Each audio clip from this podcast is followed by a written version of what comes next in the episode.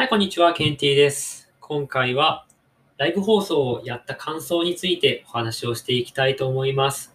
先ほどですね、1時間ぐらい前かな、ライブの放送をしてみました。ライブ放送自体は何回かしたことあったんですけど、そんなにがっつりとさっき40分ぐらいやってきて、なかなかね、初めての試みに近かったので、どうなるかなって結構苦手意識があったので、どうかなっていうふうに思ってたんですけど、先ほど参加してくださった方、皆さんありがとうございました。すごいいろいろね、コメントくださったりとか、盛り上げてくださってとても助かりましたし、なんか皆さんのことを知ることができて楽しかったです。ってことで、意外と皆さんとですね、交流をさせていただくことができまして、実際にこの人のちょっとラジオを聞いてみたいなとかって思う方のもいたし、なかなか良かったかなと。で、ライブ放送もししたことがない方は、最初は難しいと思います。めっちゃ難しかった。けど、とりあえず続けていけば、この人知ってるみたいな人が入室してくださると、なんか会話もしやすかったりとか、この前のあれどうでしたとかって結構共通の話題があるはずなので、すごい話しやすいと思うんですよね。なので、難しいのは特に一番最初かなっていうふうに思います。で、どんどんそこで入ってきてくださった方と絡んで、もちろんね、すぐ出て行かれる方っていうのもいるので、なかなか絡めない人もいますけれども、でも何人かでも一緒に話してくださる方っていうのがいらっしゃれば、その方の発言をもとに会話広げたりとか、あとそれに関連して自分のね、伝えたいこととか、一応自分がそこの主として、メインパーソナリティとして、そこのライブの部屋っていうのを開いているので、もちろん会話をリードする責任はあると思いますけれども、あんまり一人でね、ガチガチにやる必要はないのかなっていうふうに思います。ということで、すごい楽しかったです。で、40分が比較的あっという間な感じがしたので、これからもですね、どんどんライブ放送っていうのを定期的にやっていって、そこでお互いにね、知り合いの人が増えたりとか、で、この人のラジオめっちゃいいんですよっていうふうに、お互いにね、紹介できたりとかする関係になれると、もっと楽しみながら、スタイフだったりとか、スタイフだけじゃなかったとしても、そのラジオっていうものを楽しんでいけるような気がしました。なんで、毎日ね、やっていこうかな。ちょっと本当にやるかわかんないけど、でも、ね、毎日同じぐらいの時間でやった方がいいって、多分小学生でもわかるんですよ。なんで、なるべくね、10時半ぐらいからできればいいなって思ったり思わなかったりしてます。でね、いろんな方に出会うことができたんですよ。カジノディーラーとかめっちゃかっこよくないですか？やっぱスパさんってね、めっちゃかっこいいなと思って。Uber Eats もやってるし、あとプログラミングの練習をされてるんですって。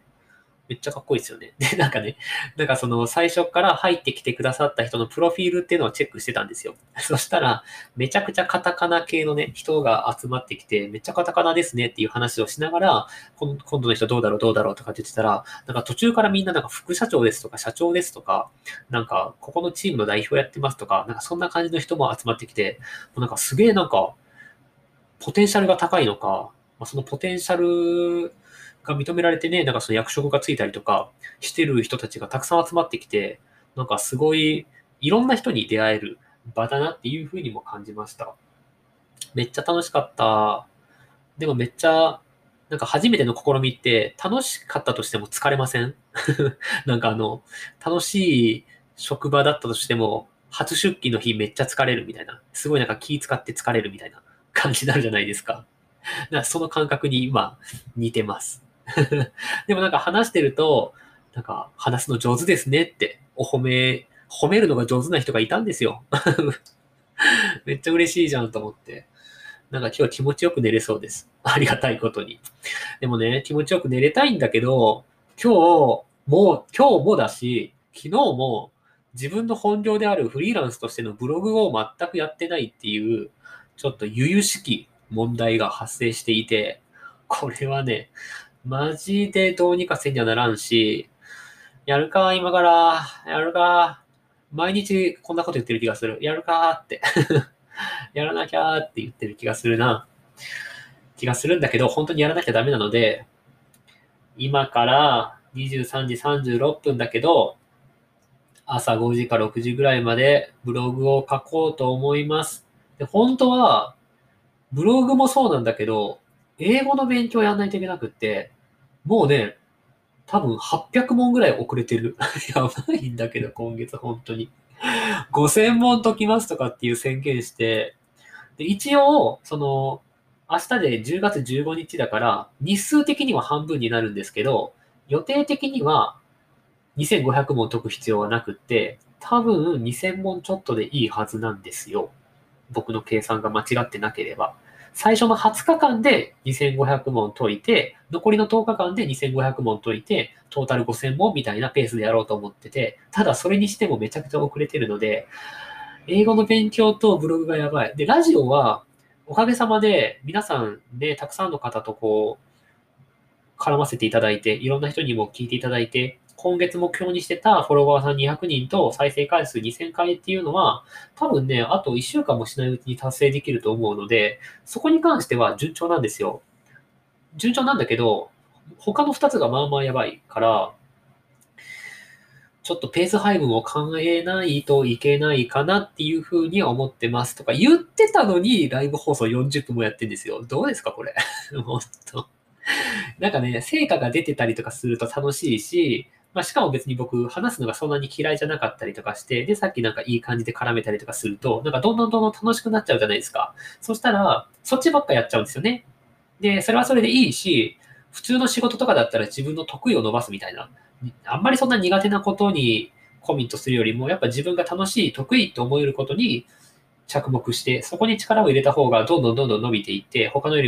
人よりもさらにいい結果が出せたりとかすると思うので、それはそれでいいと思うし、そういう方向性であるべきなんだけど、今のね、このラジオ業界というか、ポッドキャストみんな配信してますけど、まあ言うて YouTube みたいにそんな収益化がね、めっちゃできてるってわけでもないから、まだここに全力投球だけしてると、ここだけに全力投球してると、僕は生活が成り立たないんですよ。だから、そのラジオとか、あとオンラインサロンもね、僕やってるから、そこがまあ主な収入源ということで、そこにコミットしないといけないんですよ。とりあえず今年は少なくとも今年と来年ぐらいは、にもかかわらず、この低たらくですよ。どうですか？よくないですよね。本当によくない。よくないので、今からは一回ラジオ置いといて、ブログやります。記事をとりあえず1個書き上げましょう。なんかね、記事ね、3000字とかだったら1時間半とか2時間ぐらいで書けますみたいな、苦労ともいるんですけれども、僕はまだまだペイペイなので、どうしてもね、4、5時間ぐらいかかっちゃうんですよね。結構自分の転職サイトと、あとアフィログのみんなで集まって書いてる、また違うジャンルのサイトがあるんですけれども、自分の転職ジャンルに関しては僕の専門なので得意だし知ってることも多いんだけど、やっぱりリサーチしないといけない項目があって、でもう一個のアフィログの方はそもそも別に僕の専門とは全く違うところなので、自分の専門じゃないものを書くって 100% 下調べしないと書けないじゃないですか。だからそこの時間も結構かかるし、で書いた後見直しして画像編集入れて画像挿入してなんか文字の装飾してとかってやってるともうって感じですよ。4、5時間ぐらい。サクって終わっちゃう。マジで。やばい。よし、やろう。ってことで、